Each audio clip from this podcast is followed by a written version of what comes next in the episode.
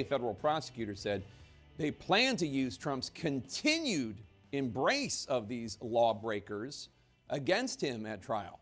The Justice Department saying that the fact that Trump continues to celebrate and support the insurrectionists shows that his intent was indeed to commit federal crimes, and that Trump, quote, sent supporters, including groups like the Proud Boys, whom he knew were angry and whom he now calls patriots, to the Capitol to achieve the criminal objective of obstructing the congressional certification, unquote.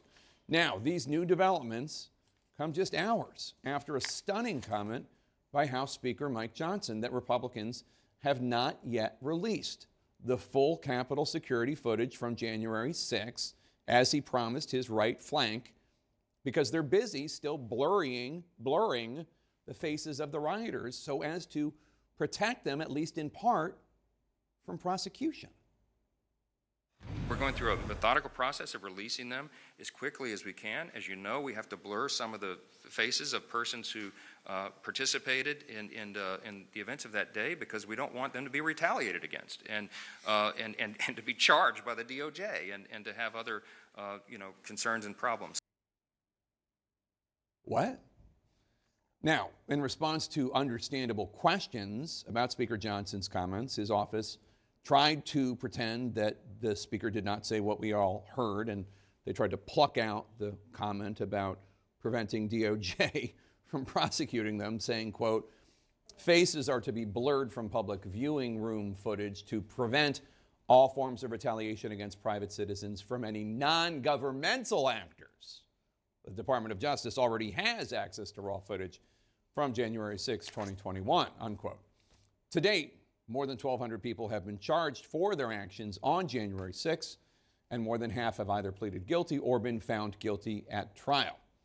Let's bring in CNN's Jamie Gangel and former federal prosecutor Elie Honig. Jamie, what we're talking about here has become a central part of Trump's 2024 campaign, not just embracing the rioters and promising to pardon them, but also continuing to lie that the election of 2020 was stolen.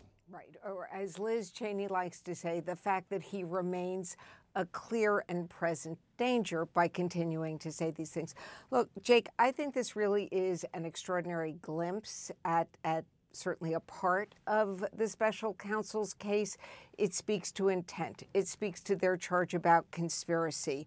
Uh, and I spoke to some legal experts. I mean, Elie can talk about this more, but the people I spoke to this afternoon, these are former Justice Department uh, lawyers who said they read this as the special counsel likely has evidence, testimony, witnesses that we don't know about yet, which is something we've been wondering about, Jake. And Elie, prosecutors say they want to use Trump's comments, continued comments about rioters in their case, but Judge Tanya Chutkan, she has to decide if it's going to be allowed.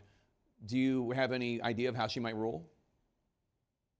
I do think Judge Chutkan will admit this evidence at trial, Jake, because it goes to the core legal issue at the trial, which is Donald Trump's intent. Let me explain how that's going to play out. Prosecutors are going to say that Donald Trump's intent this whole time was to steal the election by any means necessary, right or wrong, legal or illegal. Donald Trump's team is going to say, no, he was merely exercising his rightful, lawful ability to contest the election. Well, here we have hundreds of rioters, people who've been charged and convicted in many instances by their own guilty plea, who were on videotape committing crimes. If Donald Trump's publicly stated position is, and it has been, I support them, I approve of what they did, then that's the prosecution's intent argument here. So I do think this will come in, and I think it's going to be powerful evidence. Jamie, what do you make of Speaker Johnson's comments today about blurring people's faces in the January 6 videos? I mean, his office says he just misspoke, but that's, I don't know, that's an interesting excuse. He's, he's a lawyer. He said what he said. I, I think we should repeat those final words. He did say retaliate against, but he said, and charged by the DOJ.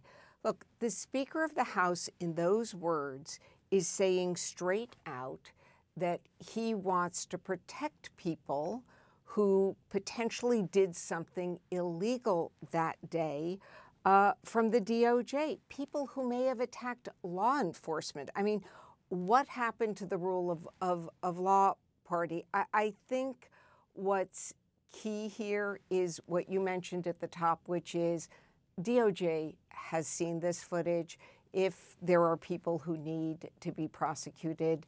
Maybe they haven't identified everybody yet, but they've seen the footage. But I, think it was a stunning thing for him to say. And Elie, when it comes to retaliation from the general public, I mean, these people, they're adults, almost all of them. 1,200 of them have been charged or pleaded guilty.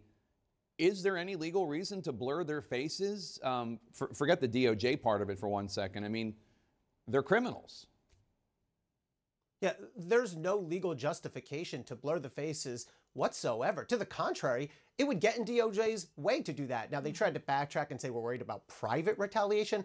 Uh, that's nonsensical. I don't even know what they're talking about here. But to be clear, what Mike Johnson said is as Speaker of the House, I'm going to blur these people's faces so they cannot be identified and prosecuted, even though they're on video at the scene of a crime. This would be, by analogy, what if Mike Johnson had surveillance video privately held of a bank robbery and said, before I release this to the public, we need to redact out the faces of some of the participants because I wouldn't want them retaliated against. What Mike Johnson is calling retaliation, I think DOJ would call identification and prosecution.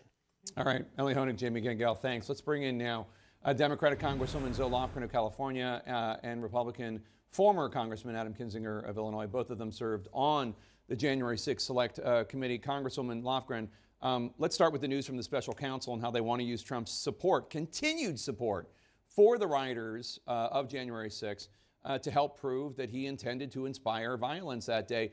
How might this potentially bolster the prosecution's case, do you think? Well, I'll leave it to prosecutors to discuss the rules of evidence, but the former president has made it clear that he stands with law violators, he stands with the rioters, he intended the riot to occur to keep in power. So um, I think his behavior before, during, and after the riot is all of one piece. Uh, he was for violence to overturn the government. And, and former Congressman Kinzinger, what's your reaction? Do you think these statements shed light on Trump's intent before the riot, given that he's continuing to talk about these individuals being patriots and deserving pardons? Yeah, completely. And you know, all you have to do is see when he calls them political prisoners. Uh, Jake, what is it like? Three weeks ago, he opened up a rally with these quote unquote political prisoners singing the national anthem, and everybody was saluting. You know, about the same time he called for the execution of General Milley. Uh, this is in contrast to there is still like this flavor of people out there that believe that it was the FBI that did January 6th you'll still hear sometimes it was Antifa, that there was this basically January 6th was just some peaceful people they got wrapped up in everything, which goes to the question of, well, then why is the president, the former president, calling them heroes? And why is the, you know, why is it that, you know, Speaker Johnson wants to protect their faces if it's the FBI and if it's Antifa? Well, it's obviously not. And it just goes to show the mentality of we've got to protect our tribe, our side because this isn't about defending the Constitution anymore. It's about gaining power at all costs. And I think you're seeing that manifest now. Congresswoman uh, Lofgren, what did you make of Speaker Johnson's comments, um, clearly saying he wanted to blur faces of rioters before publicly releasing the footage to protect them from retaliation, not only from the general public, but also from the Department of Justice, his office putting out a statement saying he only meant retaliation from private citizens, but that's not what he said. That's, that's not what he said.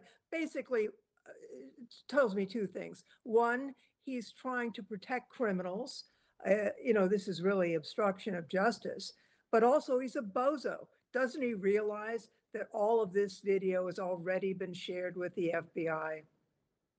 Well, and Congressman Kinzinger, that's his office's excuse for why he didn't mean what he said. Of course, the DOJ already has that. How could he have meant that he was hiding it uh, from the DOJ. No, he fully meant it. He meant he meant everything he said. Uh, he thinks things through when he says them. It's here's the thing in his mindset. He's you know the right flank is getting upset because he hasn't released everything. So he's trying to throw him a bone and say, I'm trying to protect him from that evil DOJ. He meant every bit of it. And the interesting thing is, again, the idea that you have to blur any faces. If this, if the FBI did this, which again, not on CNN, but on other networks, you still see this surviving constantly, this Ray Epps theory that there's this FBI thing. Wouldn't you want everybody's face known? And by the way, if you're a rioter, if you're an insurrectionist, the second you cross that police line, actually, the second you got to Washington, D.C., you know that you're on camera. When you broke the law by occupying the Capitol and trying to stop the certification, there's not a single person in there that would have assumed their right to privacy would have covered their face when they were doing that kind of damage. They knew darn well what they were doing. And if you look at the videos, many of them, if not all of them, were proud of what they were doing. So to say that you have to blur it out to protect them from law enforcement is insane, or private retaliation is insane because they publicly broadcasted it themselves.